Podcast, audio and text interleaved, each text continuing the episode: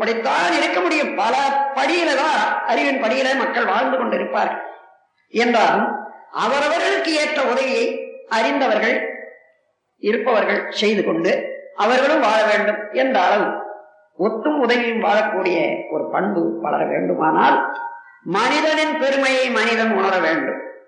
மனிதனின் முடிவை மனிதன் உணர வேண்டும். பிறவியின் நோக்கத்தை உணர வேண்டும். அந்த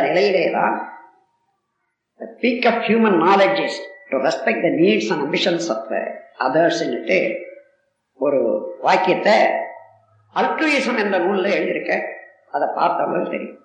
The peak of knowledge of man is to respect the needs and ambitions of man and restrict its own activities பிறருடைய விருப்பத்தையும் தேவையும் கணித்து அதற்கு ஏற்ப மதித்து அதற்கேற்ப தன்னுடைய தேவைகளையும் தன்னுடைய செயல்களையும் முறைப்படுத்திக் கொள்ளக்கூடிய ஒரு பேராற்றல் பண்பாடு. அதுதான் மனித அறிவின் உயர்வு என்று ஒரு குறிப்பு. அன்பர்களே என்று விரிந்துள்ள விஞ்ஞானத்தின் உச்சகட்டமாக அணுகுண்டுகள் குவிந்து கொண்டே இருக்கின்றன. எந்த நிமிடம் இந்த உலகம் அழியுமோ என்ற அளவுக்கு அந்த அணுக்குண்டை தோற்றுவித்த விஞ்ஞானிகளே அச்சமுறுகின்றார்கள். அணுக்குண்டை கையாண்டு கொண்டிருக்கக்கூடிய அரசியல்வாதிகளே அச்சமுற்றுக் கொண்டிருக்கின்றார். இந்த நிலையிலே அவர்கள் சமாதானம் பேசுகின்றார்களே அது முடியுமா? அங்கே என்ன இல்லை? சமாதானம் வர வேண்டும் என்ற எண்ணம் இருக்கிறது என்ன இல்லை? டாலரன்ஸ் அட்ஜஸ்ட்மெண்ட் அண்ட் சாக்ரிஃபைஸ் இந்த மூன்று இல்லை. பொறுமை அதாவது சகித்துத்தன்மை விட்டு கொடுத்தல் தியாகம். இந்த பொறுமை விட்டு கொடுத்தல் தியாகம் என்ற மூன்று வழியிலே மனிதன் அறிவு பண்பட்டாலே அன்றி என்றாயினும் சமாதானம் வர முடியுமா? ஒவ்வொருவரும் விடுதலையை தேடுகின்றோம் இறை நிலையை தேடுகின்றோம் என்று வைத்துக் கொள்ளுங்கள். நம்மிடம் கூட அந்த பொறுமை விட்டுக் கொடுத்தல் தியாகம் இல்லையானால் வருமா? நமக்கு சில பழக்கங்கள் பழக்க வழக்கங்கள் இருக்கலாம். அது பிறருக்கு தேவையில்லாமல் இருக்கு. அதை மாற்றிக்கொள்ள முடியவில்லை என்றால் எப்படி அமைதியை நம்மளையே ஏற்படும்?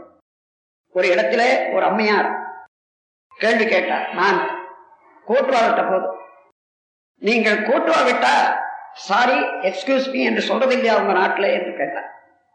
இல்லம்மா. அது ஏன் அப்படி? அவசியமானதுக்குத்தான் நாங்க சாரின்னு சொல்றது. அதே போல எக்ஸ்கியூஸ் லேசா நாங்க கேட்கறது இல்லை அதை தவிர்க்க முடியாத ஒரு தவறு செய்கிற போது அந்த உள்ளம் வருந்தாது இருக்கிறதுக்கு தான் கேட்குறோம். ஆனால் நீங்கள் கோட்டுவா விட்டா எக்ஸ்கியூஸ் மீ சாரி எக்ஸ்கியூஸ் மீன்னு சொல்லணும்னு நினைக்கிறீங்க. நான் சொல்லுவேன் இது தேவையற்றது மெக்கானிக்கல் ஆனால் இன்னொன்று இங்கே காண்றேன். நான் இங்கே உட்காந்துட்டு இருக்கேன். அவர் அவர் ஊதிக்கிட்டே இருக்கார் சிகரெட்டு. இந்தாண்டா இன்னொருத்தர் சிகரெட் விடுறார் இது என்ன ஆச்சு இது பூராவும் புகை மண்டலம் இந்த புகைய தேவை உள்ளவங்க தேவையில்லாதவங்க எல்லாம் பிடிக்கிறாங்க. அவங்க சொல்லல எக்ஸ்கியூஸ் சாரின்னு அது வேணும்னா நிறுத்தலாம். தேவையற்றதே தான் உ- உடலுக்கு. அவங்க சொல்லல. ஆனா தவிர்க்க முடியாத உடல் இயக்கத்துல இயற்கையில.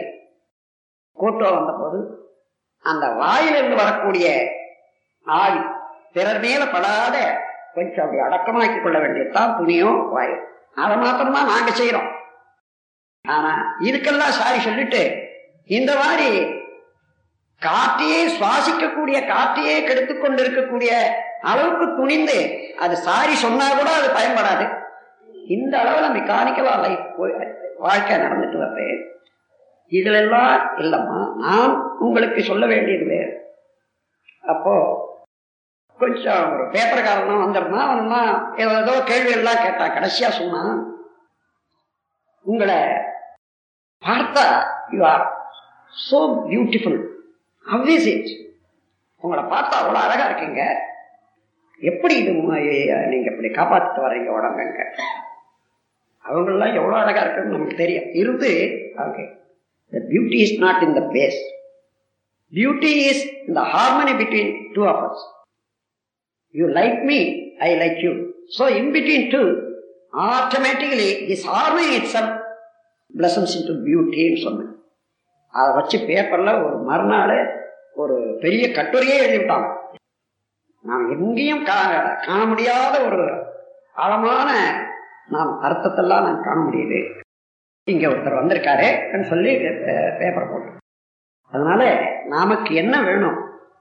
பிற உள்ளத்தை மதித்து நடக்கக்கூடிய பண்பு உலகத்துக்கு வேணும் தனி மனிதனுக்கு வேணும். குடும்பத்திலையும் வேணும். அந்த பண்பு வளர வேணுமானால் உயிரின் மதிப்பு உணர வேண்டும். அதற்கு மூலமான இறை உணர்வு. அந்த இறைவனுடைய திருவிளையாடல் எல்லா இடங்களிலும் எல்லா உயிர்களுக்கும் கூட இயங்கிக் கொண்டிருக்கிறத இன்பமா துன்பமாக அனுபவித்துக் கொண்டிருக்கிறத உணர வேண்டும். நம் கடமை அறவாழ்வின் நாட்டத்தே.